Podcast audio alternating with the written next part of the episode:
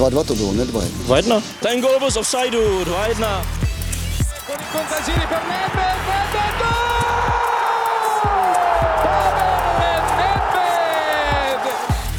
Se nebavím o tom, že to byl fotbal nahoru a dolů. Proč mi dáváte takové otázky?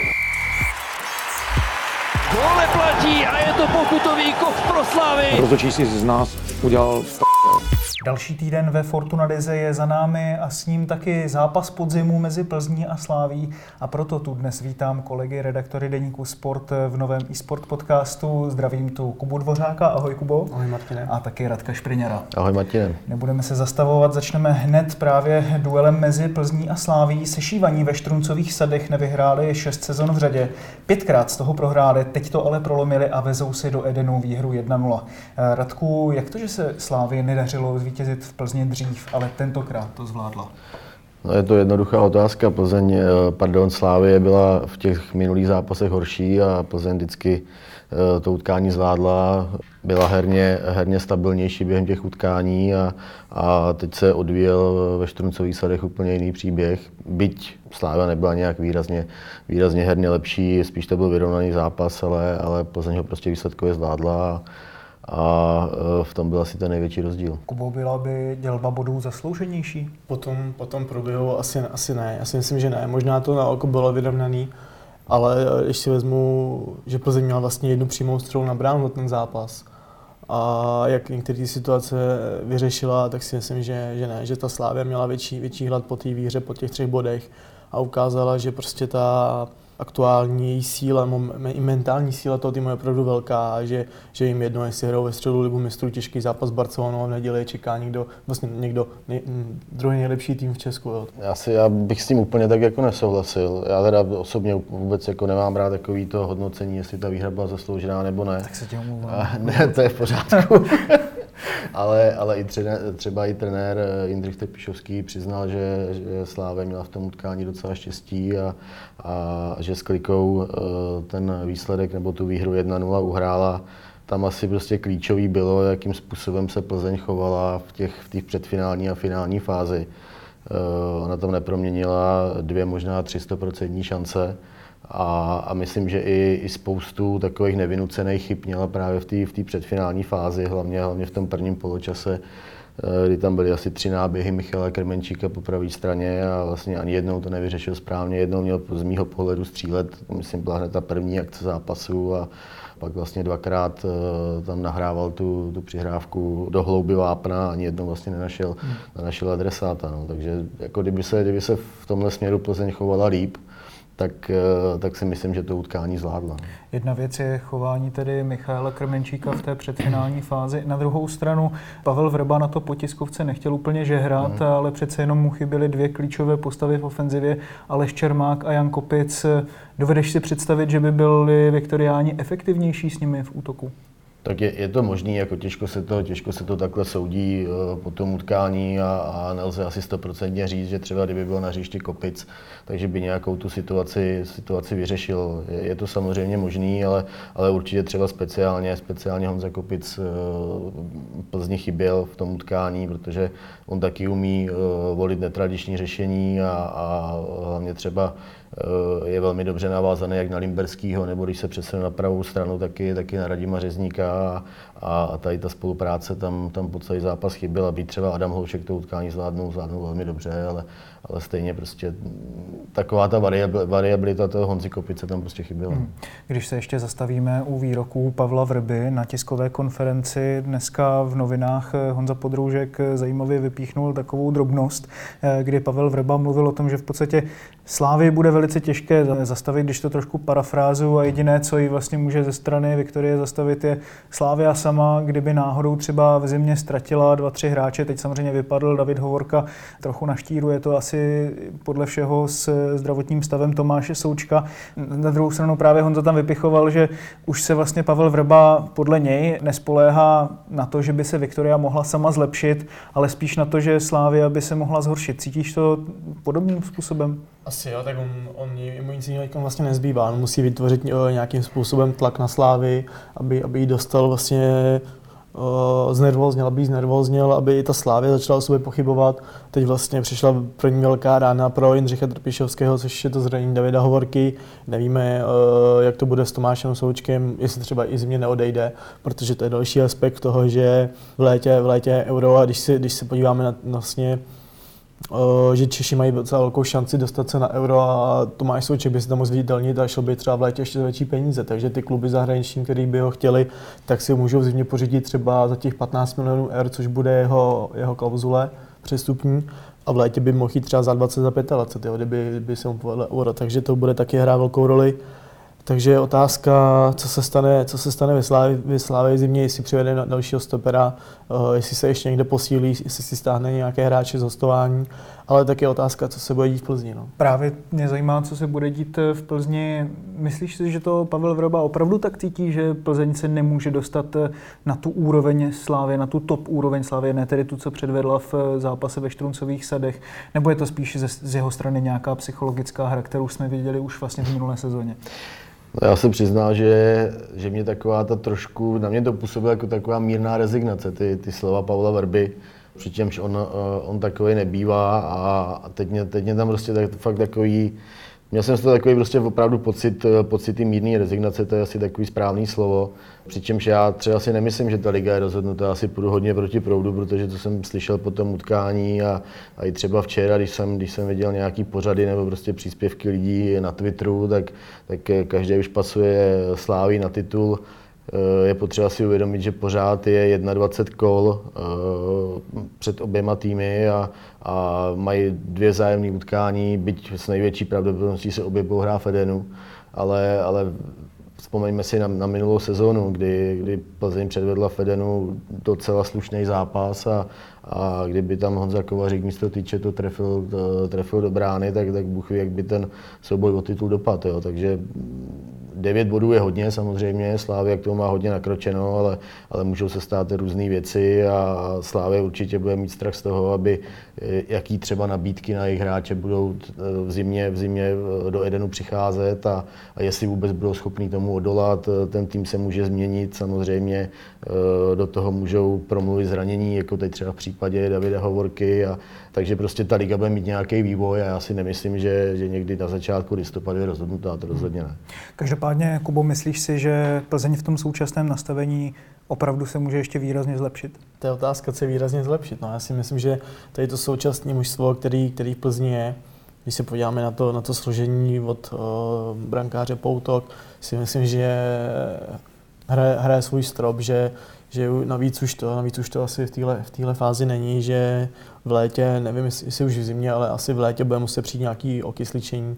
Já vím, že už proběhlo v částeční formě teď v létě, ale příští, příští léto bude muset uh, vedení Plzně ten kádr okysličit, protože schválně jsem si tady vypsal vlastně jenom obranu Plzně. Jo. Tam, když, když nevezmeme Kubu Brabce, který má 27, tak, tak většina to jsou třicátníci nebo skoro třicátníci což když se podíváme eh, na, na jiný týmy, s čím to hrajou, tak, tak jsou daleko jako mladší hráči. Takže David Limberský 36 let, což jo, jestli chce Plzeň pomýšlet na ty, na ty nejvyšší mety, být, být úspěšná třeba i v Evropě, v Evropské lize, nevím, jestli je to mužstvo pro ligu mistrů, to, to už asi ne, tak, tak bude muset okysličit hmm. ten. Zaráží tě v tomto ohledu, že eh, Plzeň nechala jít na hostování do Bohemky Milana Havla?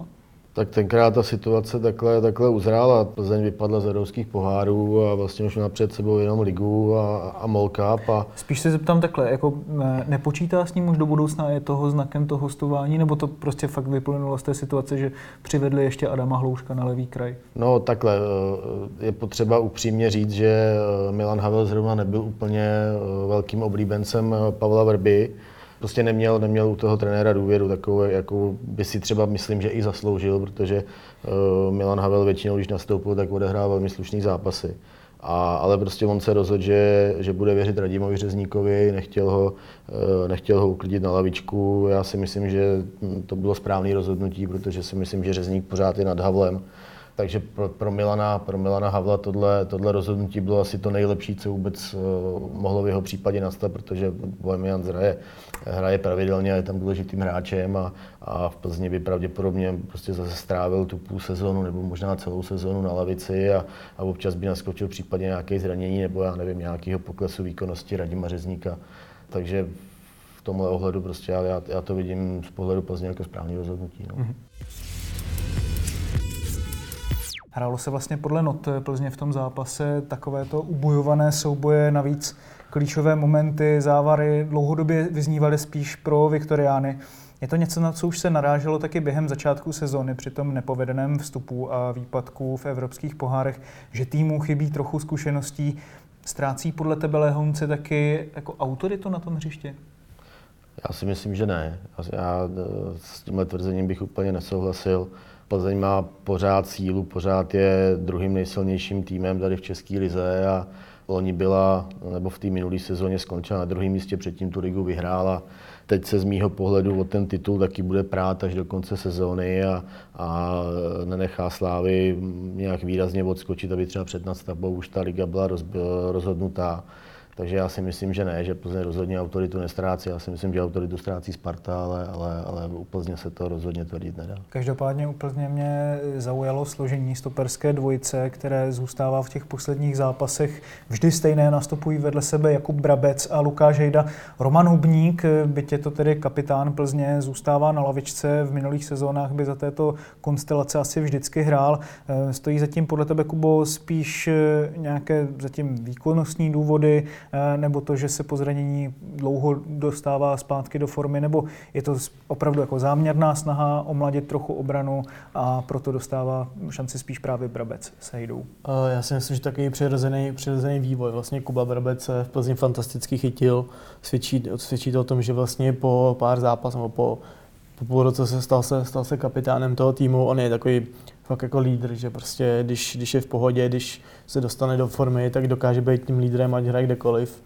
A očividně jim to sedí s Lukášem Hejdou, uh, sehráli se a Pavel Vrba do toho, do toho nechce sahat. Uh, i, kdyby, I když by třeba Roman Hubník za, za jistých okolností asi hrál, je to vlastně ikona Plzně, dá, dá se říct, i opora z posledních let, ale ta obrana asi funguje, Pavel Vrba je s ní spokojený, takže není důvod hmm. do toho, do toho sahat. Hmm. Mě to docela, jako se přizná, že mě to překvapilo, že, že Roman Hubník se do té sestavy nedostal po tom, eh, co si vyléčil zdravotní problémy s palcem a, a že trenér Verba furt eh, věří té stoperské dvojici Brabec Hejda. Z druhé strany to je pochopitelný, protože oni vedle sebe hrajou fakt dobře a myslím, že to ukázali i, proti Slávi, že vlastně neměli nějaký výrazný problém a, a chybovost v jejich případě je, je opravdu minimální. Byť se třeba eh, Jakub Brabec nešťastně namotal k tomu rozhodujícímu momentu, protože vlastně tam vykop míč eh, Aleši Hruškovi, že, který by ho s největší pravděpodobností asi chytil, ale to bylo z takový přemíry snahy, to bych jako neviděl vůbec jako nějakou chybu. A... Na druhou stranu, hmm. Eh, to mě zajímá ještě, když se tohleto vrátím trošku ke Spartě. Jakub Brabec mi vždycky přišel jako strašně talentovaný hráč, ale vždycky v těch klíčových momentech, jako třeba i v té spartanské obraně, tehdy něco maličko chybělo, víc takového jako důrazu, rozhodnosti v těch klíčových momentech. Je tohle to něco, co se dá spojovat s Jakubem Brabcem, nebo tohle to vnímám jako nějak třeba jinak, než to ve skutečnosti? Já si myslím, že Kuba dost důrazný je, ale občas se mu Eh, nevyhnout takový jako slabší, slabší chvilky. Ne, nechci to nazvat kiksy, protože to úplně to si nezaslouží, ale občas takový menší zváhání měl. Na druhou stranu on to, on to fakt dokázal vykompenzovat, ať už nějakýma důležitýma gólama, nebo prostě tím, tím leadershipem, tím, uh, že vlastně samuknul ten tým, uh, fanoušci ho měli rádi, v kabině si myslím, že bylo oblíbený, to držel. Ostatně vlastně i teď v Národňáku si myslím, že to na něm dost, dost stojí, že to stmeluje. Takže když se ta chyba udělá jednou, jednou za čas, tak to asi není takový problém, jako když se to stává v každém druhém zápase, jako třeba předvedli někteří stopeři Sparty současně. Je podle tebe jako Brabec pořád jakoby top českým stoperem, který se ještě může dostat někam do jako dobrého angažmá v zahraničí, nebo třeba právě i ta jeho pouť teďka Evropou předtím, než zase zakotvil v Fortuna Lize, trošku svědčí o tom, že ta Česká liga je pro něho strop. Já si nemyslím, že to je pro něho strop. On právě naopak ukazuje, jako že že má vyšší kvality, než, než hrát Českou ligu. A myslím, že to třeba super ukázal proti Anglii, Eh, kde proti špičkovým hráčům eh, světa tak, tak odehrá naprosto fantastické utkání a, a teď vůbec eh, nejde o ten gol, co střelil, ale o to, jak se na tom hřišti prezentoval, jakým způsobem hrál. Naprosto sebevědomě, a tak, takže on jako rozhodně má kvality na to, aby, aby působil Eh, dejme tomu třeba v Německu, já si myslím, že jo, jako jo. A, a je, je, jenom na něm, jak, eh, jak on s tou kariérou naloží. No. Jak já když sleduju tu jeho třeba éru v Plzni, tak jak, jak vlastně se vrátil z Turecka, byl takový nejistý a, a volil takový opravdu jednoduchý řešení na tom hřišti, hlavně aby neudělal nějakou chybu, ale, ale postupem času na něm bylo vidět, jak mu roste to sebevědomí a, a jakým způsobem se na hřišti jako začal chovat a, a být strašně důležitý eh, pro tu Plzeň, eh, jak celému týmu dává jistotu, to, že prostě Brabec je vzadu a, a vlastně se tam nemůže stát nic, nic jako dramatického. A, a teď si myslím, že, že je opravdu na, na vysokém stupni své výkonnosti a já dokonce bych řekl, že dovede hrát ještě líp. No. Hmm. Právě to mně připadá jako zajímavé téma ještě z toho pohledu, že Jakub Brabec byl dlouho považován za jeden z úplně největších českých talentů, kapitánem České 19, která získala stříbro na tom památném euru pod Jaroslavem Hřebíkem. Pak další věc, že dlouho i ve Spartě prokazoval vysokou výkonnost. Proč si myslíš vlastně zpětně, že ta jeho zahraniční angažmá mu třeba tolik nevyšla, jak by si sám představoval? To je otázka, no. To, tam těch důvodů bude asi víc. Já si myslím, že narazil, uh, narazil ne, nemyslím si, že by, měl špa, že by si vybral špatnou adresu, špatný klub. Uh, ten přechod nebyl úplně nějaký velký, byl to prostě lepší belgický klub, takže ideální na to první zahraniční angažma. Zároveň Kuba si poznal, že i v té Belgii jsou kluci třeba ještě lepší, talentovanější, uh, mladší a že je, třeba, je, je potřeba přidat, no, protože já vím, že jsme se spolu bavili, jeho velkým snem bylo hrát v Anglii a i vlastně proto šel, proto šel do té Belgie, že to byla taková přestupní stanice do Anglie, že kdo vlastně kdo uspěl v Belgii, tak šel do Anglie na ostrovy. Tak teď ta reprezentace možná taky může být takovou přestupní no. stanici ale, trošku. Ale z toho Chinku tam právě, že nebo z Chentu hodně kluků chodívalo na ostrovy, Kubovi se to bohužel nepovedlo, vzalo to vlastně přes Turecko zpátky do Čech a teď má takovou, nechci říct druhou šanci, ale asi o druhou možnost ukázat se a jít zase, jít zase ven. No. Eh, každopádně pořád je trošičku zarážející, že už po půl roce v Plzni si vlastně vysloužil kapitánskou pásku za tedy absence Romana Hubníka, tím spíš, že tam je spousta dalších postav, které jsou daleko víc srostlé z Plzní eh, a to jako jenom čistě z pohledu tedy zvenčí. Eh, David Limberský tam byl, Lukáš Hejda tam byl, Radim Řezník, spousta dalších hráčů, kteří jsou tam jako další dobu. Čím se to podle tebe tady vysloužil? Já nechci, eh, nechci být nějak zlej jako vůči těm ostatním plzeňským hráčům, ale já si prostě myslím, že jako Brabec má z hůry dáno, když, když, když to řeknu takhle. A, e, je to nejenom inteligentní fotbalista, ale inteligentní člověk a, a dovede prostě ty své myšlenky e, sformulovat. A, a myslím, že třeba, když jako srovnáváme třeba Řezníka s Limberským, tak, eh, tak já si myslím, že tomu Kubo Brabcovi vždycky jako víc záleželo na celém tom týmu, než, než třeba těmhle, těmhle hráčům, kteří jsou troš, trošku takový jako egoisti a, a, a spíš, já nechci, aby to vyznělo nějak špatně, ale, ale třeba jako spíš je víc zajímá třeba vlastní výkon, než, než výkon celého týmu. A, a na mě vždycky Kuba Brabec jako dělal dojem, že prostě především ten tým je pro něj, pro něj to hlavní a, a, a on, on, se velmi dobře dovede adaptovat v té kabině a, a, a, má prostě takový dar, eh, že, že za ním ty hráči jdou a, a berou jeho myšlenky, jeho názory a, a to on měl vlastně od, od začátku své kariéry. Že jo.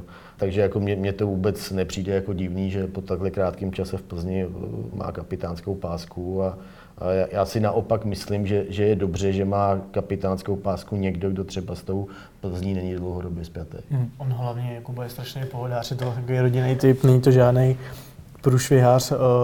Vlastně, když se podíváte na něj a na některé hráče z Plzně, kteří tam jsou teda, ale ty se vyjmenoval, tak nevíte o žádném jeho průšvihu, nepíše žádný skandální výroky na Instagram, na sociální sítě, nechová se kontroverzně na hřišti, je to prostě týmový, týmový hráč, eh, přirozený lídr a, a Pavel Vrba, i když má rád trošku takový ty grázly a má, má, pár jich má v týmu, tak jako se není hloupý a pozná, jako, kdo ten tým musí vést a smelovat, takže to vsadil na toho Kubu. Ještě třeba přijde třeba Radim Řezník, je taky je takový rodinný typ a, a rád se třeba ukazuje s dětskem a, a po zápase třeba i hned prostě jde za manželkou a, a, a tam se spolu baví, ale, ale má, mám z něj prostě takový dojem, že, že on ani nemá potřebu jako víc promlouvat eh, k tomu týmu a, a vzít ho jako za svůj a, a, štelovat se do nějaký role třeba, která mu jako vůbec není vlastní. Jo. A tohle si myslím, že ten, že ten Kuba Brabec má nějak prostě od přírody daný, jako že, že tohle prostě on chce a, a v té roli se hlavně cítí hrozně hmm. dobře. No. Je právě z těchto těch eh, lídrovských kompetencí, které v sobě jako Brabec má zpětně trošku chyba, že přes ty platové rozdíly nakonec po něm Sparta nesáhla a nestáhla si ho zpátky. Tak takhle... Nebo nestáhla, tak samozřejmě, zpět... abychom byli jako úplně přesní, tak eh, nekoupila ho zpátky do, na letnou. Zpětně, když se na to vlastně člověk podívá, tak, uh, tak asi jo, ale říká se, že vlastně po bitvě, po bitvě je každý generál, jo, ale je to otázka, jestli, jestli opravdu ty, ty finanční nároky byly takový, jaký byly, tak si myslím, že by to od Sparty zase bylo, v případě, kdyby se třeba Kuba nechytil, nepodával by takový výkony, protože ono to není jenom, že Brabec se vrátí do Sparty a všechno bude zase skvělý. Ono, Kuba Brabec přišel do Plzně, která funguje, která není v nějaký velký krizi, ne, nepředělává kádr, nemá nového trenéra, takže, takže tak zase zapadnul, zapadnul líp, než když přišel do Sparty, která byla rozbombardovaná. A víme taky, jak začínal v té Plzně, jak vlastně už zmiňoval Radek. No, takže, takže to taky nebylo úplně růžový, takže je to otázka. No. Takhle zpětně, zpětně se dá říct, že to asi nechci říct chyba, ale nějaký zaváhání ze strany Sparty bylo, ale na druhou stranu teď se tam rozehrává David Liška, který si myslím je ještě mladší a ten, ten až bude mít k sobě ještě schopnějšího partiáka, nebo až se ten tým se hraje, tak si myslím, že bude, že bude taky dobrá posila pro Spartu, nebo hmm. ukáže se jako dobrá posila. Ještě úplně, kdybychom měli uzavřít toto téma velkého zápasu z pohledu tedy Plzně. Eh, před zápasem vypluly na povrch eh, zprávy ohledně budoucnosti Pavla Vrby v deníku Sport, eh, že to byl Kuba Konečný, mm-hmm. kdo přinesl informace o zájmu z arabského poloostrova, ale taky z Ruska. Konkrétně asi to vypadá podle indicí z Dynama Moskva. Nakolik je podle tebe, Radku, pravděpodobné, že letošní sezónu Vrba vůbec dotrénuje v Plzni? To dáváš mě teda. no jako těžko... To není, není o jednoduchých otázkách, tady tento pořad. Těž, těžko, eh, těžko takhle říct, no. Je, uvidí se v zimě jako propal, Orbu to určitě jako musí být hrozně lákavý vrátit se do Ruska a, a kde, kde, má výborný jméno a, a prostě dostat nějaký schopný tým k ruce a ukázat, jako, že může i za hranicema, eh, za hranicema eh, vytvořit prostě tým, který, eh, který hraje podle jeho představ. A, s Dušanem Ficlem? Možná. Eh, možná s Dušanem Ficlem, to je velmi pravděpodobný. A, takže jo, může se to stát, si to prostě dovedu představit, ale, ale já si totiž myslím, že i to, že i v současné chvíli už probíhají nějaké jednání nebo respektive nějaké oťukávání mezi Pavlem Vrbou, generálním manažerem Šátkem a jak to vůbec bude, protože, protože si nedovedu představit situaci, že, že prostě Pavel Vrba někdy, já nevím, před Vánocem řekne, hele, odcházím do Ruska, dějte si tady, co chcete. Jo. Takže to si no, myslím, už se to, pardon, už se to jednou stalo. Jasně, ale, ale já si myslím, že, ne, že on... vlastně o reprezentace, no. Já si myslím, že on je poučený a, a že tohle už prostě neudělá. Jo. Takže navíc uh, taky musíme, uh, musíme zvažovat ten, ten uh, vztah Pavla Vrby s Adolfem Šátkem a to, co se stalo, když vlastně po vypadnutí v evropských pohárech, kdy Plzeň podle našich informací, který který eh, máme ověřený jako z několika zdrojů, že, že Plzeň jednala eh, na Slovensku s Adriánem Gulou, byl tam přímo, přímo Adolf Šádek a prostě ten vztah mezi těma klíčovými eh, personama v Plzni je, je nabouraný. A, takže já si dovedu představit v případě nějaký rozumný nabídky, že prostě Pavel Vrba za sebou zaklapne v zimě dveře, ale myslím si, že prostě v tu chvíli už bude mít Plzeň připravenou jasnou variantu a, a budeme připraveného nového trenéra. Ale třeba ne, třeba se tak nestane a Pavel Vrba prostě dokončí tu sezónu v Plzni. To jako je naprosto taky reálná varianta. Z čistě kariérního pohledu přijde ti smysluplnější pro Pavla Vrbu, aby zůstal v Plzni a vybudoval tam nějakou Plzeň 2.0, když to tak řeknu, anebo právě šel do Ruska, měl třeba ty větší možnosti, byť teda v rámci větší konkurence a trošku neznámějšího, nebo o hodně neznámějšího prostředí? Eh, já si myslím, že on, on už vlastně v Plzni další takovou Plzeň nevybuduje. On, kdyby, kdyby chtěl, nebo kdyby, kdyby se o to chtěl pokusit, tak už, tak už na tom pracuje, nebo už to, uh, už to udělal, uh, ale je tam prostě vidět, že on nepřináší nebo ne, ne, nedodává do toho týmu nějaké nové prvky, furt, furt to jede v nějaké, nějaké té šabloně, kterou, kterou on má, nebo kterou když se do tam nastavila. A myslím si, že v Plzni je potřeba prostě do toho fakt jako říznout s, s některými hráči a poděkovat jim, rozloučit se a klidně i prostě přivést tam jiného mladého, nemusí být mladý, ale prostě jiného trenéra, který, který to, mě, to mužstvo trošku překope k obrazu svýmu a naučí ho zase, zase něco jiného a dá šanci třeba i těm mladým klukům talentovaným, kteří jsou rozesetý po, po hostování. Dělá z tohoto pohledu vlastně Pavel Vrba to, co po něm chce vedení, tedy víme, že vlastně i pod jinými trenéry Adolf Šádek nechtěl úplně rozbořit celou tu plzeňskou mašinu, protože pochopitelně asi se bál, že se mu to může celé trošku hmm. rozpadnout pod rukama, tak jestli vlastně Pavel Vrba tady v tomhle tom ohledu vykonává nějaký, řekněme, pokyn nebo představu vedení? No, že to je zajímavá otázka. Pavel je tvrdohlavý. Jo, to je jeden z jeho charakteristických povahových rysů a já si myslím, že on jako nějakým způsobem sdílí jako tu filozofii, nějaký přestavby a prostě změny toho týmu. E, na druhou stranu on nějakým způsobem ten fotbal vidí a, a z toho on neuhne. On si prostě myslí, že tady ta cesta je správná, což, což je samozřejmě dobře, protože je to podpořený prostě ohromným množstvím úspěchů.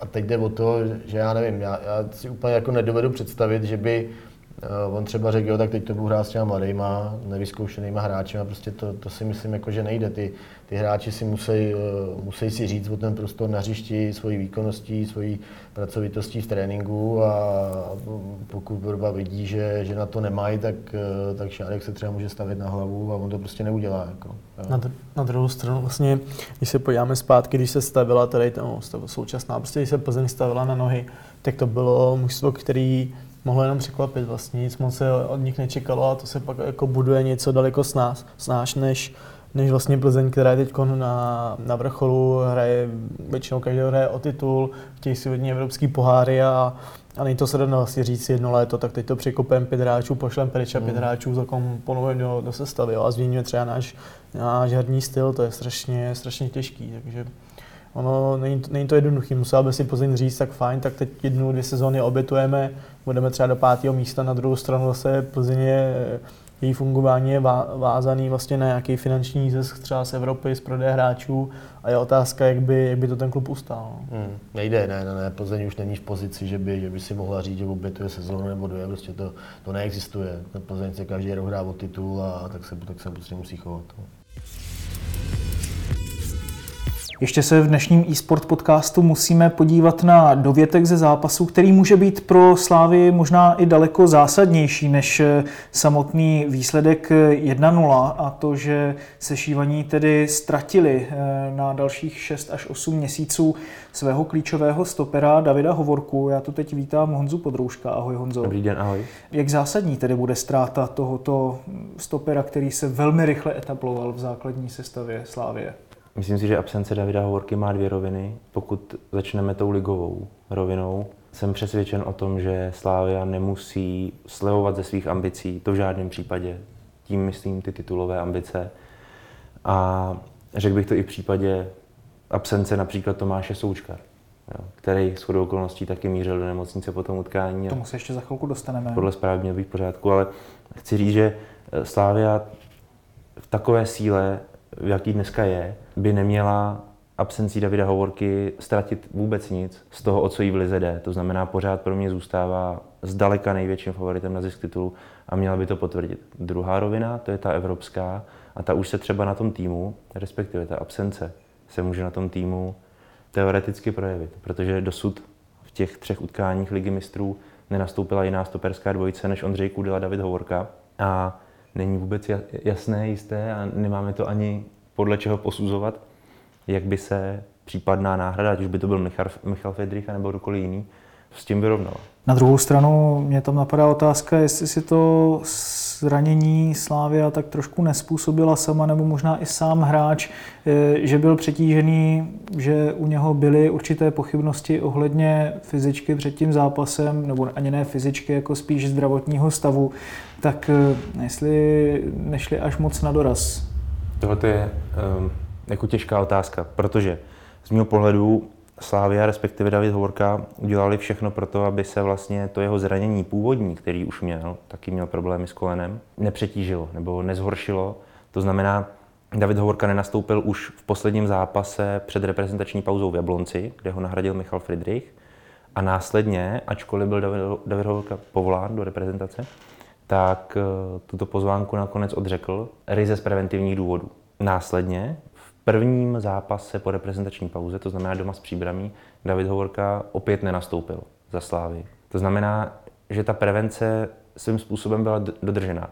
A potom došlo na zápasy, kdy jsem bytostně přesvědčený, David Hovorka prostě v žádném případě nechtěl chybět. V žádném případě. A je samozřejmě i na zodpovědnosti realizačního týmu, jak moc v tomhle se s tím hráčem dohodnou. A myslím si, že ani realizační tým prostě nechtěl, aby jim chyběl David Hovorka, protože by cítili, zejména v zápase s Barcelonou, jeho absenci jako obrovskou ztrátu.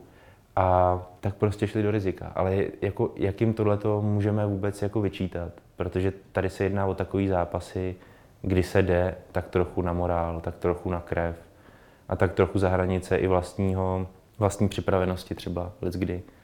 Bohužel u Davida to dopadlo tímhle způsobem.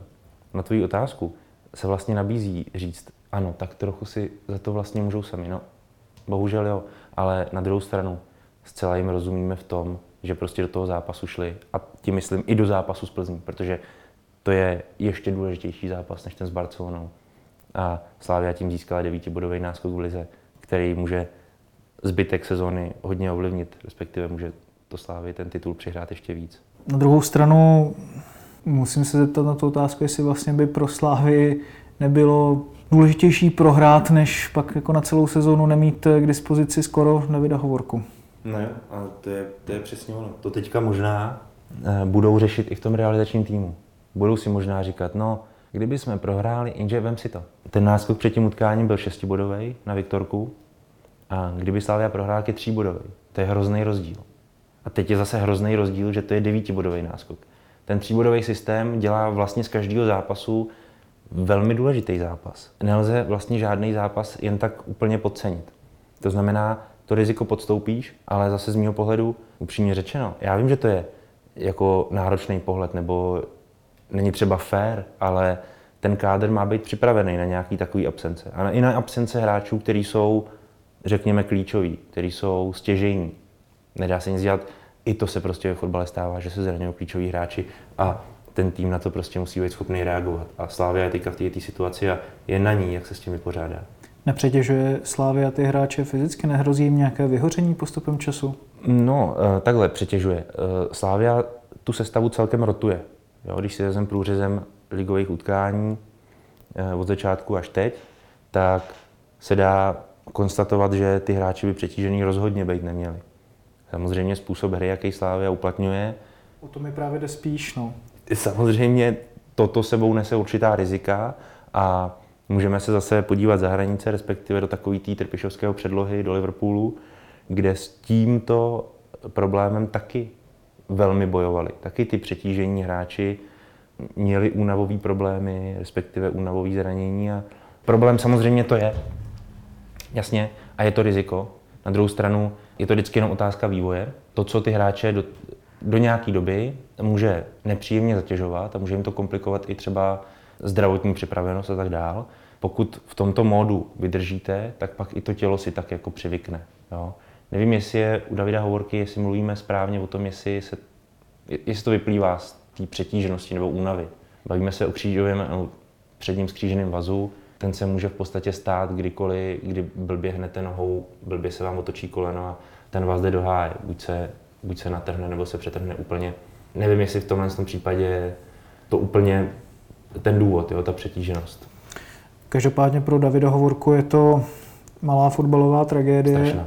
protože nejde o to jenom mít tady tohleto zranění, které je z fotbalového hlediska možná snad to nejvážnější, jaké může být, pokud tedy pomeneme od těch úplně těch jako nejhorších, což naštěstí ho nepotkalo, ale z hlediska toho fotbalového mít dvakrát udělané koleno, to už je i velký fyzický problém do další kariéry, jak moc tohle to může ovlivnit hráče. Máme nějaké příklady třeba z minulosti.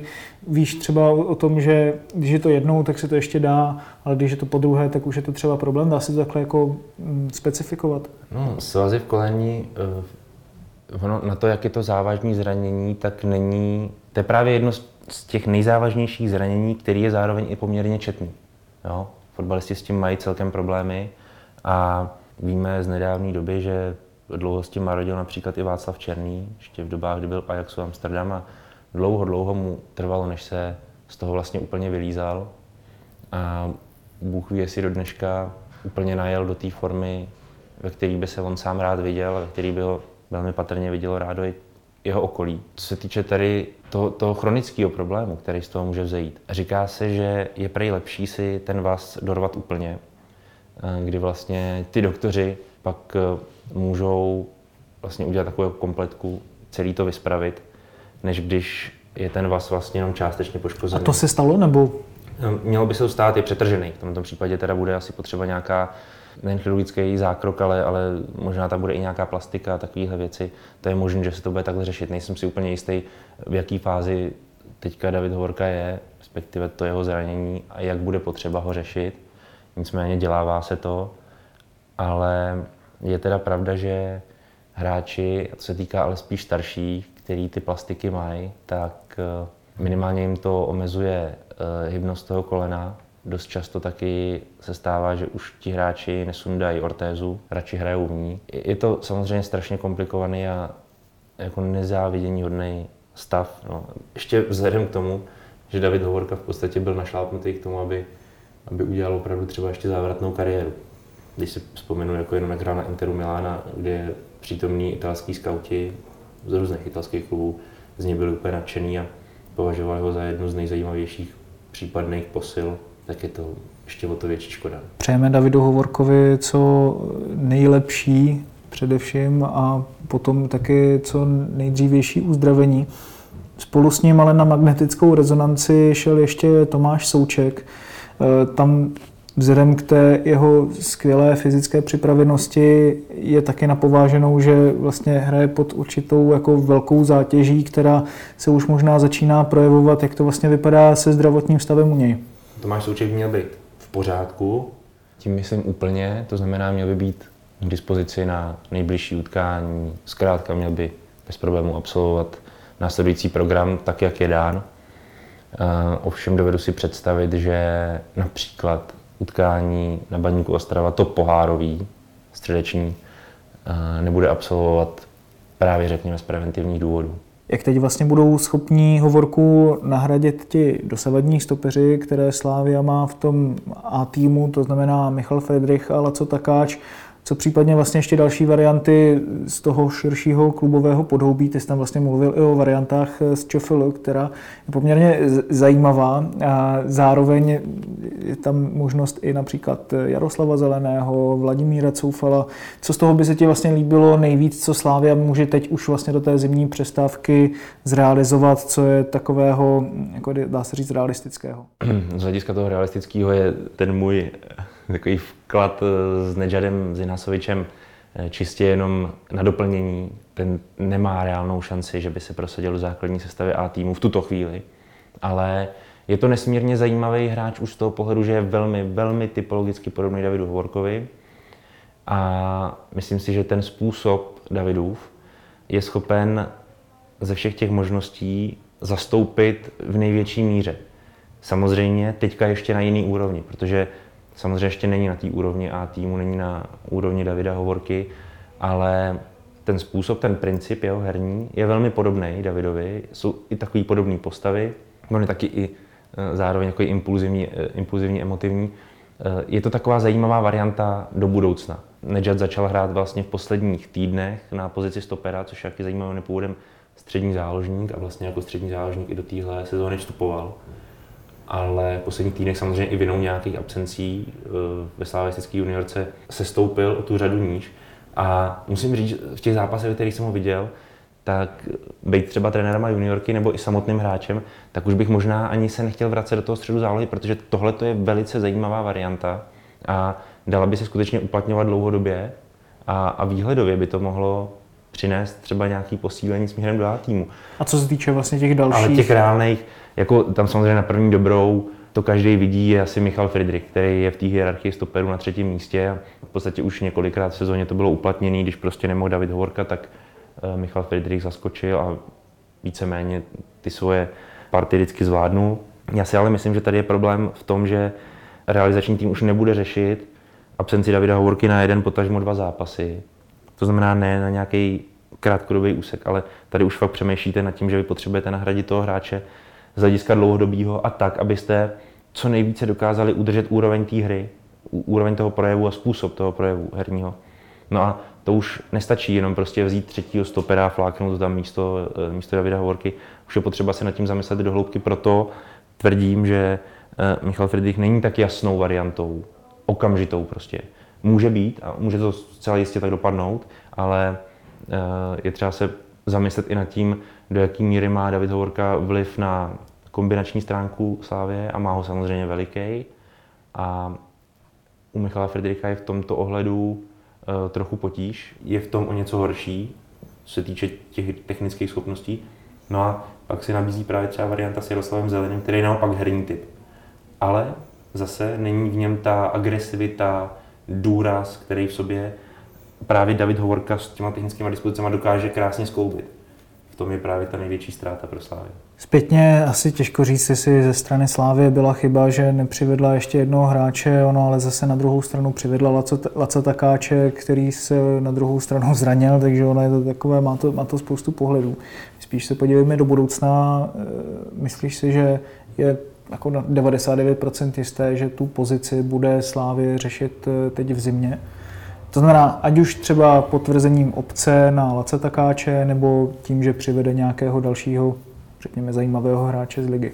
Jindřich Tepišovský už se v minulosti v souvislosti s odchodama afrických stoperů Deliho Gadea nechal slyšet, že jakousi variantou eh, přivedení posily ze zahraničí je, samozřejmě. Ovšem s tou nevýhodou, že je potřeba u takového hráče být daleko trpělivější a, a uvědomit si, že ta jeho sounáležitost s týmem může trvat dlouhou dobu a nejsem si úplně jistý, jestli v tuhle chvíli, když vlastně Slávě si vybere někoho ze zahraničí a zimě ho opravdu přivede, že by právě už během jarní části, zejména potom začátku té jarní části, dokázal tým nějak výrazně posílit nebo pomoct. Je to prostě skutečně běh na trochu delší trať a proto si nemyslím, že je úplně jasný, že Slávě v tom chvíli v zimě stoprocentně někoho přivede. Možná jo, no a dokonce se to asi i nabízí, ale ale já bych si tím nebyl až tak jistý. A právě třeba i proto, že na hostování mají teďka Laca Takáče z obcí a je to hráč, o kterém tvrdím trochu už déle, že v něm může dobrý hráč pro Slávy být, ale jednoznačně musí začít hrát. Teď je zdravý, teď je zdravý a možná nastoupí i v pohárovém utkání na baníku, tak třeba chytne tu šanci, ale je skutečně nutný začít toho hráče ohrávat. Jestli v něm něco vidíte, nějaký potenciál, tak musí prostě dostávat šanci a musí to ukázat, protože těžko na něj bude uplatněna obce eh, v lednu, když bude v tu dobu mít nula odehraných minut. Dobrá, tak ti moc krát děkuji Honzo, že jsi udělal čas na dnešní e-sport podcast a teď už se v další části přesuneme na druhý břeh Vltavy. Taky děkuji. Letenští porazili Klokany 4-0 a Semich Kaja předvedl možná svůj nejlepší výkon ve Spartě, korunovaný gólem, ale hlavně především v první půlhodině stopeři nepředržovali balóny, vyhrávali souboje. Sparta v těch posledních čtyřech utkáních inkasovala jenom dva góly. Máme tady už konečně tedy konec ságy Sparta hledá stopery. No, tak možná se to tak může, může zdát, že, že Liška s Kájou by asi ten podzim měli, měli v tuhle chvíli dohrát. Sparta vyhrála 4-0, pro mě třeba z toho zápasu je, je takový nejzásadnější zjištění je ten výsledek a to, a to, že Sparta nastřelila 4 góly, ale to, jakým způsobem uh, se chovala na tom hřišti v prvním poločase, především do defenzívy a, a kde měl Bohemians, měli já nevím, tři, možná čtyři opravdu velké šance ke vstřelení gólu a, a nebýt Milana Heči v bráně a jeho mršnosti, tak, tak eh, Bůh ví, jak by se ten zápas vyvíjel. Je, jsme tady, tady sedíme po 14. kole a, a Bohemka není v žádný jako komfortní situaci a měnili trenéra, nehraje prostě nějaký nějaký extra dobrý fotbal a, a, a Spartu prostě zažené uh, takhle do úzkých v tom, v tom prvním poločase. Jo. Takže je to prostě zase, zase otázka, já už bych prostě čekal, že téhle fázi sezony bude mít Sparta v domácím utkání proti Bohemiánce, jo, což je prostě potřeba zdůraznit, proti možná podprůměrnému týmu naší ligy tak, eh, takže ten zápas bude mít jednoznačně pod kontrolou a ona prostě ho pod kontrolou vůbec neměla. No. První, neměla první půli. V první půli každopádně pramenily ty chyby, eh, ze kterých tedy vyplývaly ty velké šance Bohemky, spíš tedy z eh, práce obrany nebo třeba i toho, že ta záloha nepracovala tak, jak by třeba mohla, nevraceli se hráči. Co se tam viděl jako hlavní problém? individuální, individuální vlastně selhání při té při defenzivní činnosti tam, uh, jestli se nepletu, tak při, tý, při tom prvníku odháněla tam vlastně Guelor Kanga ve středu prohrál souboj. Uh, nechci říct, že se měl vracet rychle, šel, asi, asi dělal, co mohl, ale, ale vlastně prohrál souboj, přišel o míč, odháněl, šel, šel do, do protiútoku. Potom vlastně Martin Friedek tam, tam nechal několikrát centrovat ze svého prostoru do vápna, kde byly asi dvě, tři hlavičky, po kterých vlastně, jestli se nebyl, to bylo tyčka od Michala Sáčka, potom Havel, jestli tam bylo šanci, Hulka tam měl nějaký šance. Takže nemyslím si, že by to byly nějaký systémové chyby, ale spíš prostě, že ty jednotliví hráči dopustějí dopustí, nebo dají těm, tomu soupeři prostor, aby si zhoutočili. Jo. V bráně dostal prostor Milan Heča, Radka se ptát nebudu, ten má na věc jasný názor, jak si můžete jistě uvěřit v jednom z našich minulých dílů podcastu. Eh, kdo by měl tady být spartianskou jedničkou? Heča sám to utkání okomentoval tak, že bylo jeho doposud nejlepší ve spartianském dresu. V deníku Sport eh, jsme ho vyhlásili tedy hráčem utkání s známkou vysokou 8. Je už z něho teď teď podle tebe, Kubo, jasná spartianská jednička měl by jí zůstat? Nechci říct jasná, protože na Spartě se, na Spartě se eh, mění jako všechno strašně rychle, už za týden může být úplně všechno jinak. Ale, dynamické prostředí. Ale, ale, ale a jo, asi jedničkou pro mě osobně, jako teď v této eh, chvíli je, protože vlastně, když se podíváme na těch posledních pět zápasů, on dostal takovou facku v derby, kdy vlastně tam nepodal úplně přesvědčivý výkon a od té chvíle vlastně se mu daří nechci říct, v Spartě ukradnu nějaký body, protože třeba ve Zlíně neměl, předtím nebo, eh, neměl ani jeden zákrok, ale v Teplicích chytil, chytil minimálně dva góly, teď chytil tak čtyři. Eh, a i v těch předchozích zápasech eh, vždycky měl nějaký zákrok, takže podržel, podržel ty kluky. Ale v jeho případě si myslím, že, že je dost důležitá ta důvěra, že on je ten typ hráče, který když se mu věří, když jako, on asi je pod takovým tlakem, ale byl by asi pod větším, kdyby prostě každý tam za ním chodil a strašil, jestli nezachytáš panica, tak, tak by to pro ně bylo úplně ideální. Takže vidět, že, že mu důvěřuje trenér, že i hráči mu věří, je to asi pro ně snadnější, že vlastně na ně může mluvit česky, že s většinou kluků komunikuje v češtině, což třeba se do, dost často jako dávalo u Florina nic je jako mínus, že, ne, že je špatná komunikace, takže, takže jo, v současné, v současné chvíli je to spartianská jednička. Zlepšenými teda výkon přišel i Martina Frýdka v tom utkání, byť tam tedy byly nějaké chyby, ale z hlediska nějakého technického důrazu, tím, že byl hodně vysoko na hřišti, dostával se do těch šancí letenských, tak už mi přijde, že se možná trošku vyhrabal z toho nejhoršího. Přijde vám to taky tak, nebo to byl jenom takový jako záblesk? No, to jo. Já nechci být to, nechci být vůči Martinu Frýdkovi neúctivý, ale, ale já si myslím, že prostě hráč, který už má za sebou tolik uh, kiksů, prostě herních průšvihů během té spartianské své éry, tak já třeba ho nevidím jako hráče, který by měl hrát ve Spartě v základní sestavě. Já si myslím, že, že on by tam už ani neměl být. Jo. Já, já kdybych, uh, kdybych byl sportovním uh, ředitelem nebo manažerem Sparty, tak tak já asi první moje rozhodnutí v zimě bude, že, že Martina Frýdka se pokusím nabídnout, eh, nabídnout někam jinam a, a nechtěl bych s ním dál, eh, dál spolupracovat. Jo. Já, já, já, ho respektuju samozřejmě jako hráče, jako, jako nějakého prostě eh, lídra třeba současný Sparty, protože nosí na sobě kapitánskou pásku, takže nějakou zodpovědnost nebo velkou zodpovědnost za ty výsledky a vůbec ten projev toho týmu mít musí, ale prostě mě se, mě se Martin Fiek dlouhodobě nelíbí a, a já prostě si myslím, že pokud třeba zahrá slušně proti Bohemians, tak, eh, tak to vlastně nemůže být vůbec žádný měřítko toho, jestli ten hráč je nějakým způsobem dobrý, špatný. Prostě on musí ty, eh, musí ty svoje kvality a to, že má být ve Spartě, jak musí ukazovat v těch klíčových utkáních proti Plzni, proti Mladý Boleslavi, proti Slávy a, a, a tam on se dopouští prostě zkratů a, a hloupostí. No. To složení zálohy je pořád eh, takové proměnlivé, řekněme. Vrátí se tam teď podle tebe Ladislav Krejčí, až bude stoprocentně fit? To je, to je otázka. No. Já si myslím, že těch nejbližších zápasech asi ne, že uh, Václav Jílek bude mít důvěru v to trio uh, Trávník, Kanga, Hašek, že ty kluci se sehráli. Um, jsou tam už nějaký, nějaký návyky vypracovaný. Uh, Michal Trávník vlastně se trošku zatáhnul, hraje toho defenzivnějšího záložníka, nemá sice takovou produkt, není tak produktivní, jako byl třeba v Jablonci, ale uh, nemá, má třeba slabinu v tom, že asi v osobních soubojích nebo hlavičkových soubojích trošku ztrácí. Není to úplně typická šestka, nějaký typický štít, jako má třeba Slávia v Součkovi, nebo má Sparta v tom Láďové Krejčím, ale, ale vlastně je to herní hráč pro mě, je to, je to kluk, který si rozumí s Kandou Zaškem, chce všechno řešit fotbalově, což vidím třeba obrovský rozdíl v tom, když tady tu pozici hrával uh, Martin Friedek v dřívějších dobách.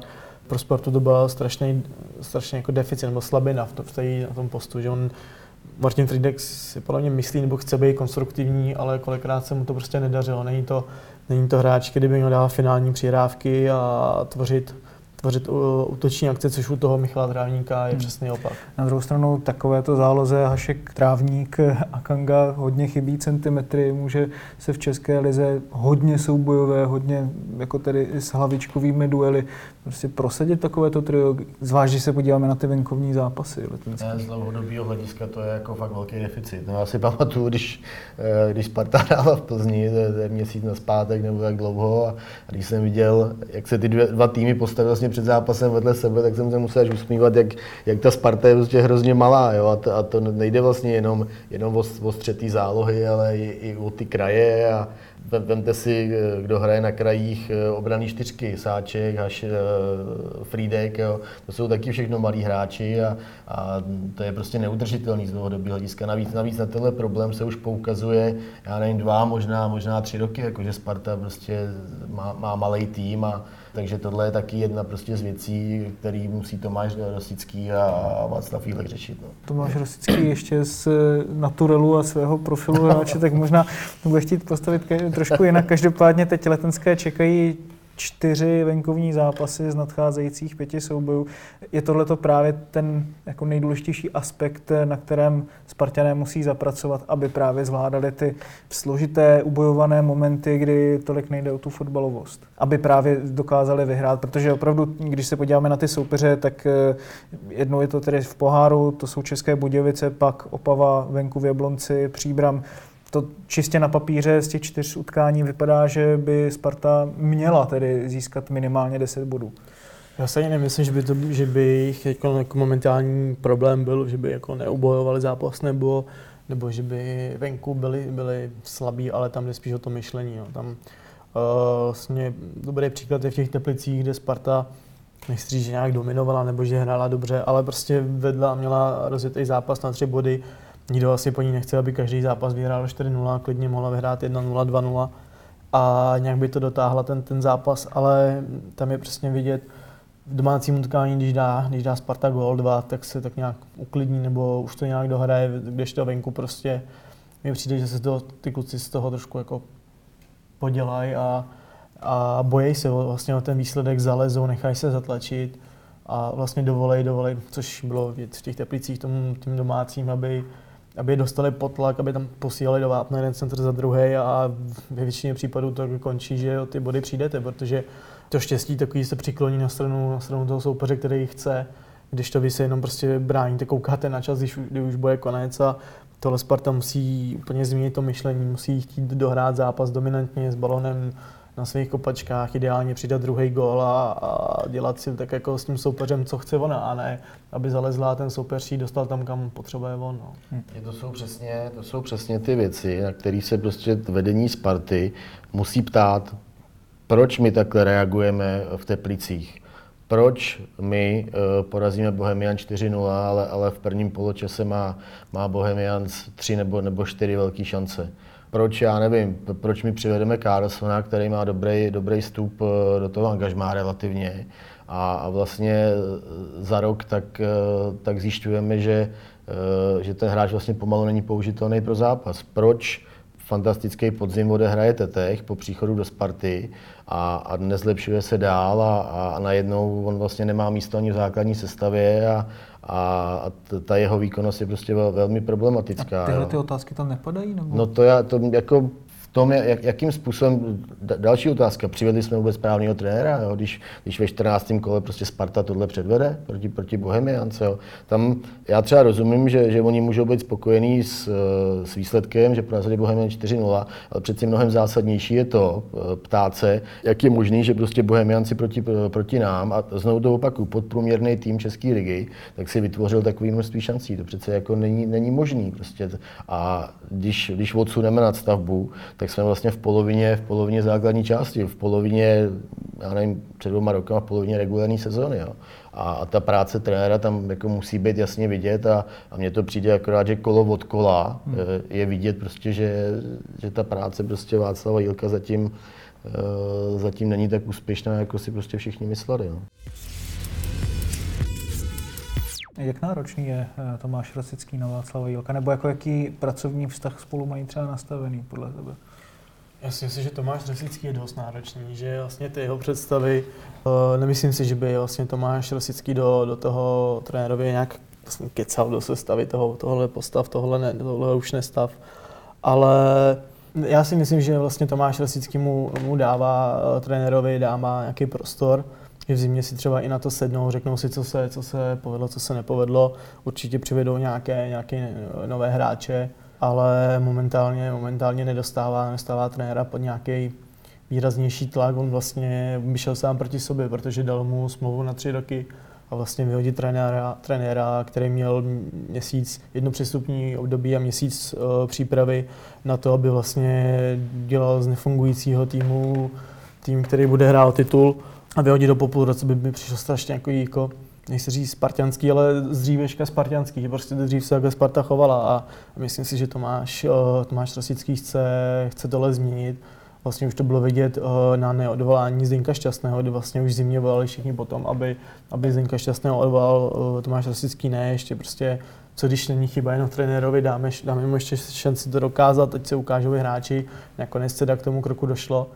A teď vlastně podobnou důvěru má i ten Václav Jílek. No. Jenom já už tenkrát jsem říkal, eh, že měl být Zdeněk Šťastný odvolaný vlastně po té podzimní, podzimní části, protože způsob tenkrát, eh, nebo prostě do situace, která se tenkrát Sparta dostala a, a jakým způsobem se na tom hřišti prezentovala právě na konci podzimu pod Zdeňkem Šťastným byl já nej, nejhorší za, za 15, možná 20 let, jako fakt to bylo něco otřesného, absolutně eh, nehodného prostě značky Sparty a, a tenkrát si myslím, že Tomáš Rosický udělal chybu. Já jsem, nechci být jako chytrý a, a být nějakým generálem po boji, ale už tenkrát jsem říkal, myslím, že jsem to i dokonce někde psal, že Eh, že Tomáš Rosický měl, měl Zdeňka Šťastného odvolat a že je to jenom oddalování nějakého problému, což se potom vlastně na jaře, eh, na jaře ukázalo, že, že prostě to, byla, to bylo špatné rozhodnutí a já rozhodně neříkám, že by měl být Václav Jilver eh, odvolaný, to, to rozhodně ne, ale, ale Sparta si musí po podzimu prostě to, to vyhodnotit, jakým způsobem příchod trenéra Jilka pro, tu, pro ten progres Sparty, který který prostě byl, předpoklad byl, že bude mnohem výraznější, což se zatím teda nenaplňuje a tak jakým způsobem prostě dál a to, že třeba tam Václav Fílek skončí, tak třeba může být i jako na, na stole. No, já neříkám, že, že se tak stane, ale uvidí se, jakým způsobem Sparta zvládne zbytek, zbytek té sezóny, ale, ale já tam zatím teda moc, moc posunu k lepšímu nevidím. Hmm. Já si třeba jako, když jsem, když vlastně Václav Fílek přicházel, tak uh, asi jsem nečekal, že se Spartou bude v té prostřední části tabulky, že, že bude mimo top 5 nebo možná i top 3. Na druhou stranu, když se vlastně podíváme na tu jeho práci z dřívějška, tak on, když s Olomoucí začal hrát nějaký koukatelný fotbal, než začal být uznávaný a, a než vlastně ho lidi začali chválit a bavit ten, bavit, Olomouc začal bavit tím fotbalem, tak to trvalo rok, jo. Já vím, že, že to zní úplně šíleně, že každý říká ve Spartě prostě máš tři měsíce, půl roku, rok nemáš. Hold prostě si asi jako na Spartě řekli fajn, tak dáme mu smlouvu na tři roky, dáme mu rok na to, aby prostě začal, začal něco předvádět a teď nechtějí po, nevím, máme listopad, po skoro po, ani ne po půl roce, uh, dělat nějaký harakery, no, takže na druhou stranu ti připomenu slova Václava Jilka na první tiskové konferenci, který říkal, že eh, po měsíci už by mělo být jasně viditelný, jakým způsobem chce Sparta hrát a my to vlastně tady nevidíme ani v říjnu nebo na začátku listopadu. On se tím, on se tím dost naběh. No, některé ty jeho vyjádření nejsou úplně občas jako dvakrát šťastní. Teď to šťastný, šťastný no. jako, jako přeřek. Je, je, fakt, že si trošku občas, eh, že si občas naběhne, že ale to bylo i v Olomouci, že prostě občas řekl něco, co, čeho asi pak jako později litoval a, a vzal by to zpátky, no, takže... Když se právě dostaneme tady k tomu, jak já nerad dělám úplně za každou cenu paralely s světovým fotbalem, ale poměrně mě zaujal třeba příklad Jurgena Klopa, který taky vždycky vlastně všude, kde byl, tak to trvalo nějakou dobu, než ten tým vlastně hrál přesně ten jeho styl fotbalu. Na druhou stranu vždycky už tam od začátku začal na něčem konkrétním vyloženě pracovat, eh, jako například v Liverpoolu na postavení a presinku krajních hráčů, mm, mm. že tam prostě hned byl vidět eh, nějaký určitý rukopis. Teď odhledněme od toho, samozřejmě je potřeba dát eh, Václavu Vílkovi nějaký prostor vzhledem k tomu, že třeba nehraje s těmi hráči, se kterými by v ideálním případě možná chtěl hrát na některých postech. Nejde prohodit úplně jenom tak z fleku celou sestavu kvůli smluvním podmínkám, ale samozřejmě, jak už jste říkali, tak ty výroky o něčem vypovídají a zároveň mě to taky vede teda k otázce, kde už je teď eh, nejvíc vidět eh, tedy Jilkův fotbal a vidíte tedy dostatek eh, náznaků, že by to pod Václavem Jilkem opravdu tedy mohlo fungovat výhledově? To je otázka. tak on vlastně Václav Jilk na začátku prohlašoval, nebo myslím, že i v našem rozhovoru pro, pro, pro Deník Sport říkal, že že chce držet balon, že chce hrát rychlosti, že chce hrát uh, pressing a, a, a x dalších bodů a ten pressing uh, se pokouší nechci říct v každém utkání, ono občas to s Liborem Kozákem a jeho vlastně konstrukcí dělá úplně není, není možný, ale v některých fázích zápasu vlastně je vidět, že Spartěni, Spartěni to spustí a, a dají se do pressingu, i když možná by to, určitě by to mohlo být ještě účinnější a lepší. A je teda na vině nějaká jako určitá jako nedisciplinovanost hráčů nebo jejich jako třeba fyzická neschopnost, tedy v tomhle tom ohledu jako vydržet eh, nějakou delší dobu? Tak jde o to, jaký, jaký typ hráčů tam je. Jak jsem řekl, s tím Liborem Kozákem asi úplně pressing se hrát nedá. Uh, teda teďka presoval docela dost proti Snaží se, snaží se, ale zase deníme, ne, máme příklad v zimě už asi bude uzdravený. Václav Drchala, to je úplně, úplně jiný typ. Já si myslím, že do toho stylu Václava Jilka úplně ideální, ideální útočník, který prostě nedá těm obráncům chvíli klidu, presuje je, nabí, je v nábězích a, a je i nepříjemný do soubojů, že prostě jako i bulldog, že se zakousne a, a jde po těch hráčích, takže to je třeba pro mě ideální, ideální hráč do, tý, do, tý, do toho schéma Václava Dílka. Ještě když se vrátíme trošku k té hráčské jako personální evaluaci, tak eh, narazil jsi na Davida Moberga Carlsona, teď hmm. se po dlouhé době dostal do základní sestavy. Cítíš, jako, že na sobě teda už jako zapracoval od té určité jako kritiky ze strany, ze strany sportovního úseku Sparty, že jako je to trošku z jeho strany lepší? Asi jo, asi jo, jinak by se asi neobjevil v základní sestavě proti Bohemians, takže asi nějaká ta uh, tréninková píle a taková prostě uh, třeba větší nevím, jistota, jistota na míči a, a větší třeba ochota, ochota pracovat, protože tomu především bylo vytýkaný v těch, uh, v těch utkáních, tak, tak asi jo, jinak jako bych neviděl smysl toho, toho tahu dát Carlsona do základní sestavy. Nicméně on prostě ty, ty své výkony, já si nemyslím, že třeba ten jeho výkon byl nějaký, že by jako bych udělal wow, hmm. tyjo, ten, ten je na zpátek, to jako vůbec ne, takže, takže on prostě na sobě musí furt dál pracovat a především, především to opakovat, opakovat a zlepšovat se, zlepšovat a jinak, jinak prostě zase se dostáváme k tomu, že to je zahraniční hráč, který, kterýho si přivede Tomáš Rosický a který měl být, eh, měl řešit nějakou situaci na, na, na kraji záložní eh, řady, především, především směrem dopředu a, a to zatím prostě vůbec, vůbec zatím nevyšlo. Co to asi teda byl za problém jako s Davidem Mulbergem Carlsonem? No, já třeba budu trošku opanovat Radkovi, já si myslím, že to je ty té sezóně asi jako největší zklamání v kádru Sparty z hráčů. Já jsem osobně jako zaskočený, to pro mě i záhada vlastně, co, co s ním je, protože když ho porovnám na jaře a teďkon, tak na jaře jsem viděl prostě zajímavého, zajímavého hráče, nebo nového, který prostě umí jeden na jednoho, má dobrý standardky, je rychlej, umí to využít, je produktivní. A říkal jsem si, jako, až tady ten kluk prostě bude, nebo absolvuje přípravu s týmem nebo celou, uh, zlepší se ještě, to jako bude fakt jako zajímavý hráč na, na Českou ligu. No a pak vlastně přišlo, přišlo léto a když vidím, jakým je stav teď David, tak, nebo David, tak, tak si říkám, jako to úplně jiný hráč. Prostě na hřišti, na hřišti působí těžkopádně, není, neprosazuje s tou rychlostí, kazí, kazí lehký balóny, lehké přihrávky, podle mě tam je musí být nějaký problém v jeho hlavě, nebo nevím, jestli se mu nestalo třeba v osobním životě něco, nebo o, nevím, jak ho bere kabina, těžko říct, ale rozhodně, rozhodně mi to nepřijde jako hráč, který by si, který by si věřil, byl stoprocentně vyrovnaný a, a měl, měl by, no, nechci to ani stát, ale měl by být produktivní a důležitý pro Spartu. No. Ta představa o severské pravé straně ve Spartě se rozpadla taky se zraněním Andrease Windheima, v podstatě záhy po jeho příchodu. Teď už je zdravý, vysedává ale na lavičce. Je podle tebe stále jako nepřipraven na to, aby nastoupil místo Michala Sáčka? Já si myslím, že není důvod, aby nastoupil místo Michala Sáčka. Vlastně když, když se Michal Sáček přesouval na toho pravého beka, tak si všichni jako říkali, jako to bude nějaké dočasné řešení a jak tam vlastně vůbec bude hrát, je to střední záložník. Ale vlastně i Radek říkal, že tou tělesnou konstrukcí to není úplně nějaký Vladimír Coufal, jako není to nějaký namakaný kluk, ale on vlastně, jsem si tady viděl několik statistik, Michala a on vlastně dost jako překvapil na tom bekovi. On, já jsem si porovnával, vybral jsem si tři, tři pravý beky v lize, tak on mě v obraných soubojích lepší než třeba Radim Řezník z Plzně, který, který byl povolaný do reprezentace a vlastně co se týká nějakých přihrávek, o přesnosti přihrávek, tak v tom, v tom taky vyniká.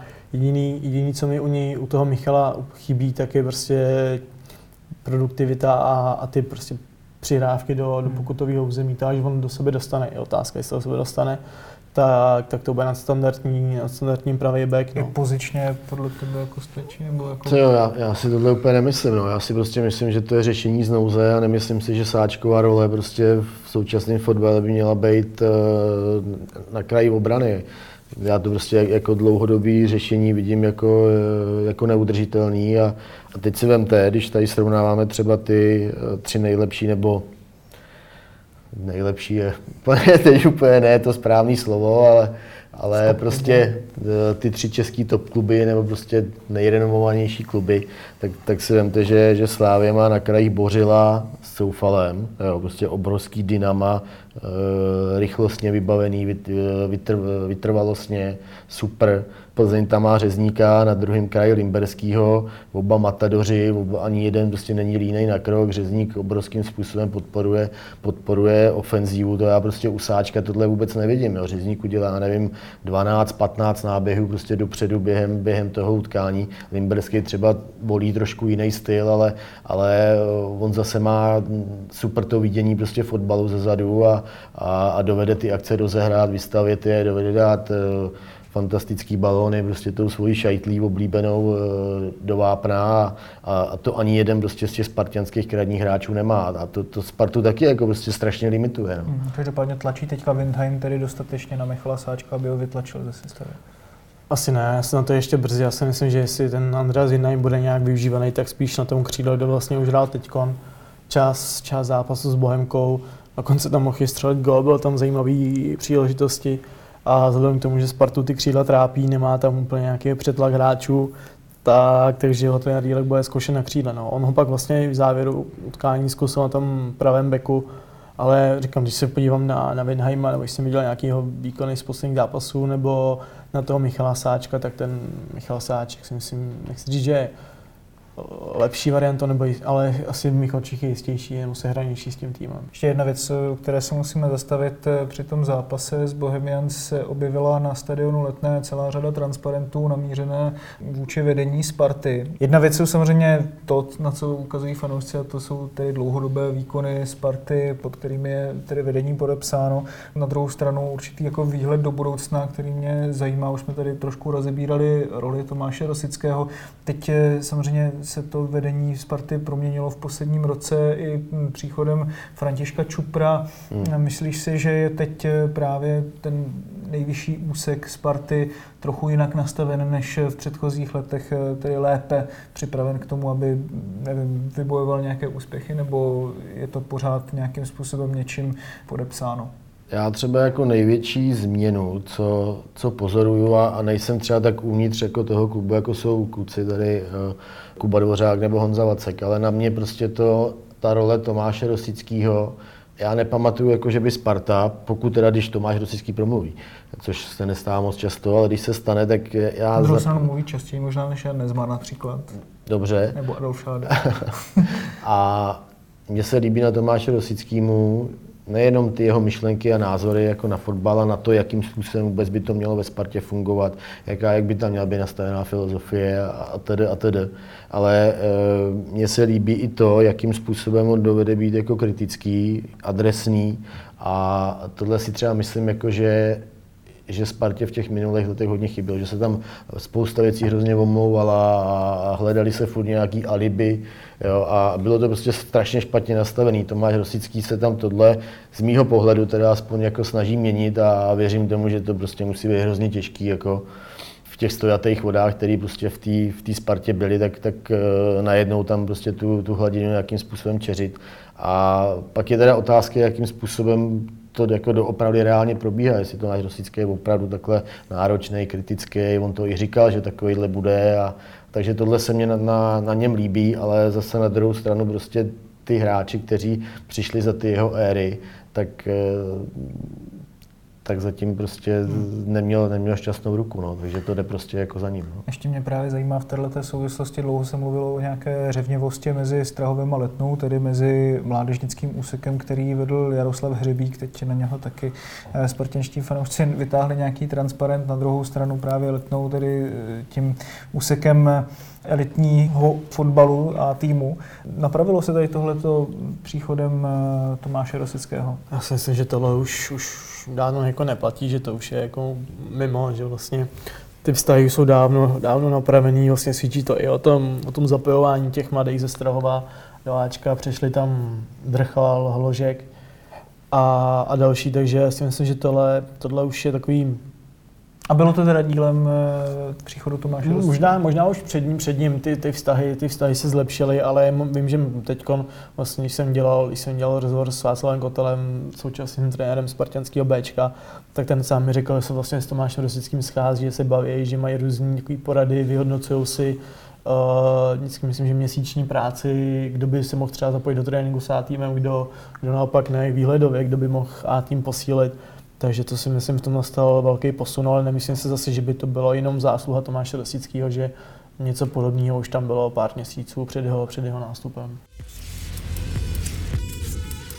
Ještě úplně na závěr našeho dnešního e-sport podcastu. Když se podíváme na výkon Bohemians, eh, kteří tady v tom zápase prohráli 0-4, na druhou stranu v minulém kole hned eh, vyhráli pod novým trenérem Luďkem Klusáčkem. Co jsi o výkonech Bohemky tedy v těch prvních dvou zápasech eh, myslel Radku a jak by se vlastně chtěl tým pod Klusáčkem prezentovat, jakým způsobem se třeba mění pod jeho nějaký rukopis? Tak my jsme Luďka Kusáčka dlouho neviděli v České lize v akci, ale co si vzpomínám, eh, tak to, tak eh, Luděk Kusáček vždycky eh, se snažil mít ten tým především organizovaný, hlavně do defenzivy. A, to si myslím, že, že na tomhle bude hodně pracovat právě i, i v Bohemians, aby, aby ten tým prostě byl schopný reagovat na, na ty ofenzivní eh, výpady soupeřů a aby se nedostávali prostě do problémů v okolí nebo ve vlastní 16. A, a, a ten tým prostě pak posouvat i, i nějakým způsobem prostě směrem, směrem dopředu, ale, ale já si myslím, že, že v tuhle chvíli to je pro Bohemians jako jediná možná cesta, prostě hrát organizovaně, poctivě, hodně běhavý fotbal, eh, s čímž teda asi neuhne od, eh, od té éry Martina Frýdka, teda Martina Frýdka, Martina Haška. Mám se Martinu Byl asi taky nějaká jeho vize, dá se říct. A takže to já, já, já jsem na to zvědavý. No. Teď, teď vlastně se odehraje, tuším, ještě jedno, jedno nebo dvě kola, je reprezentační přestávka. A, a tam asi Luděk Klusáček udělá takový to největší penzum té práce a, a pak teprve můžeme tu bohemku nějak, nějakým způsobem jako výrazně zhodnotit. No, ale tam to vidím jako jednoznačně zapracovat na organizaci hry. Je možné, že po další reprezentační přestávce to tentokrát Martin Hašek neodnese, na druhou stranu to za něj odnese nějaký jiný trenér, asi se bude spekulovat o jeho novém působišti, neúplně jednoduchou pozici v tomto ohledu eh, měl před pár týdny ještě kouč Pavel Hoftych eh, v Liberci, jenže Slovan od té doby vlastně nepropadl v derby s Jabloncem, byla z toho remíza 2-2, teď se dokonce Slovan stal eh, prvním týmem v Lize, který dokázal budovat a ještě ke všemu vyhrát v Mladé Boleslavi. Eh, Radku, jak vlastně hodnotíš ho v Tychovo působení na severu Čech? No, to rozbouřený moře, to jo. To je rozbouřený moře, jednou, jednou je s tou kocápkou dole, teď, teď, teď, plave, teď plave jako nahoře na té vlně. A... Kašem kouká na rozhodčí. vlastně ano, kouká, kouká na to hodně z vrchu tentokrát. A no já, já takhle, jako neměl to jednoduchý, jako ten vstup do toho angažmá byl, byl hodně rozporuplný. Oni, myslím, hned v prvním kole vyhráli, že? A, a, a pak přišlo, já nevím, asi 4 nebo 5 porážek. E, takže to pro Pavla Hovtycha bylo jako fakt složitý, ale, ale ten tým má zajímavý, nějakým způsobem ho prostě přetváří k obrazu svýmu a, a já mu teda osobně třeba jako hrozně věřím, no, protože já si myslím, že to je jeden z našich jako nejlepších trenérů a má taky za sebou jako výsledky. A, a... V čem vidíš jeho vlastně největší kvality? Největší kvality já si myslím, že on vždycky jako uměl z toho svého týmu uh, dostat maximum. Jo, to, to, to, se mi vždycky na něm jako líbilo, že, že byť třeba neměl prostě v tom, v tom kádru nějaký super fotbalisty, tak ale vždycky prostě postupem času eh, prostě dovede ten tým jako dostat, eh, dostat fakt jako na vysoký level a, a třeba v některých utkáních možná jako i, i nějaký jako maximum své výkonnosti a, a to se mi vždycky na Hovtycho líbilo, navíc vždycky jako za ním ty hráči šli. Jo. On je, on je taky takový, já nevím, trošku podobný Jindřichovi Tepečovskému a, a dovede si prostě v tom týmu udělat náladu, a, což je taky jako hrozně, hrozně důležitý a jako třeba prostě v tom, v tom týmu jako, jako je Liberec. No. Pořádné retro zažívají v Českých Budějovicích, v bráně Jaroslav Drobný na stoperu, Tomáš Sivok a to ještě teďka zůstali sedět eh, mimo základní sestavu Jiří Kladrubský i Ivo Táborský. Každopádně Dynamo teď třikrát za sebou vyhrálo, pokaždé přitom nasázelo tři góly. Jak zatím tuhle tu nevyrovnanou sezónu ze strany Budějovic vnímáš, Kubo? Tak tam je zajímavý, zajímavý mix tý, toho kádru Budějovic vlastně. Jsme zkušenosti plus mládí zkušenosti a nic mezi tím. Pra, pra, pracovitost vlastně. A když se podíváme na hráče, kteří vlastně, už to zmínili Jirku Kladrubského, kteří se nedostali do sestavy, ať je to Mustedenagič, Ekpaj a, a další vlastně, tak ta, na úkor jiných, tak je to, je to vlastně zajímavý. Ale myslím si, že tam velkou, velkou roli hraje takový to nováčkovský nadšení v lize, že uh, jestli se Budějovice udrží, tak bude mnohem zajímavější sledovat tu jejich druhou sezónu v lize, kde už vlastně přichází přichází ten pokles u těch, u těch slabších týmů a nebo těch nových týmů, tady z toho spodku tabulky. A bude zajímavé, jestli, jestli to bude horší nebo lepší. Každopádně teď se Budějovicím daří, nebo udělali šňůru dost důležitých uh, výher, ale že by měli vyhráno, nebo že by si mohli v klidu dýchat, to asi Hmm. Každopádně ta ambice je tam poměrně znát i tím množstvím hráčů, které jeho Češi přivedli a vlastně jejich určitým jako profilem, přece jenom Ubong Ekpaj, Musteda Nagic, teďka ještě vlastně Filip Havelka a další hráči už za sebou, vlastně už za sebou jako mají Rabušic, že jo, vlastně v tomhle tom hmm. ohledu, když bych měl narazit na tuhle tu libereckou linku, už, už nějakým se jako mají, tak eh, vidíš vlastně Radku třeba u Budějovic to, že by se z nich mohl stát tedy, nebo že tam opravdu je ta ambice stát se jako stabilním prostě prvoligovým týmem a že dávají vlastně no tak tomu všechno, oček, co můžou. Očekávám to, očekávám to, jako, že s tímhle záměrem do ligy, do ligy vstupovali, že se tam prostě chtějí, chtějí zakotvit na, na delší časový úsek a, a je evidentní, jako že, že proto prostě dělají maximum, nejenom, nejenom tím, že se nakonec domluvili s Tomášem Sivokem, ale tím, že třeba přivedli golmana Drobnýho. Jo, takže to jsou prostě všechno takové takový indicie k tomu, že, že v těch českých Budějovicích to myslí vážně a, a že pro ně je hrozně důležité, aby se v lize udrželi. Hmm. Ještě úplně poslední otázka na tvého oblíbence, poměrně Martina Svědíka, kterému se teď eh, zase začalo dařit eh, ve Slovácku. To v posledních pěti zápasech neprohrálo po několika nepovedených utkáních další vlastně najelo zase na nějakou určitou jako vítěznou šňůru je dokonce páté před hmm. Baníkem i Spartou. Je to podle tebe anomálie, nebo to skutečně může týmu eh, Martina Svědíka vydržet po celý zbytek sezóny? Takhle. Eh, možná, možná je trošku anomálie to, že jsou na pátém místě. Já si nemyslím, jako, že by tam třeba měli vydržet. Ani bych se na tu tabulku až takhle jako nedíval, jo? protože po, po, dalším kole to může být jako všechno jinak a můžu spadnout do té do prostřední skupiny. Ale rozhodně anomálie není to, jakým způsobem Martin Tvrdík, eh, Martin Svědík, tak překecává. To si dáme jako. jakým způsobem Martin Svědík eh, se Slováckem pracuje, jakým, je, jakým náročným způsobem, především náročným způsobem Slovácko hraje a to vůbec není žádná anomálie, to je prostě přístup Martina Svědíka, totálního workoholika fotbalového, té své práci a, a Slovácko udělalo to nejlepší, co, co tenkrát mohlo, že Martina Svědíka uh, angažovalo. No. Já, já prostě strašně se těším a doufám, že ta doba nastane, kdy, kdy Martin Svědík uh, získá angažma nějakým prostě top českým klubu a, a myslím to tím Slávy, Spartu nebo, nebo Plzeň. Tak uvidíme, jestli Svědíkův konstantně přísný výraz ve tváři hmm. vydrží a bude přinášet úspěchy uhersko-hradišťskému týmu dál. Já vám kluci moc krát děkuji za velmi nabitý a rozsáhlý díl i sport podcastu. Díky moc i tobě, Kubo Dvořáku, i tobě, Radku Špriňare. Eh, děkujeme i vám, posluchači, že jste nás doposlouchali až do konce a s dalším dílem eSport podcastu se na vás budeme těšit eh, tentokrát klasicky už v pondělí. Do té doby nás najdete na všech platformách, na kterých nás najdete už teď. To znamená eSport.cz, lomeno podcasty, podcastové aplikace, včetně YouRadio, Spotify, iTunes a taky YouTubeový kanál Deník Sport. Mějte se moc pěkně. 2-2 to bylo, ne 2-1. 2-1. Ten gol byl z offsideu, 2-1. Con il contagiri per Nedved, Nedved,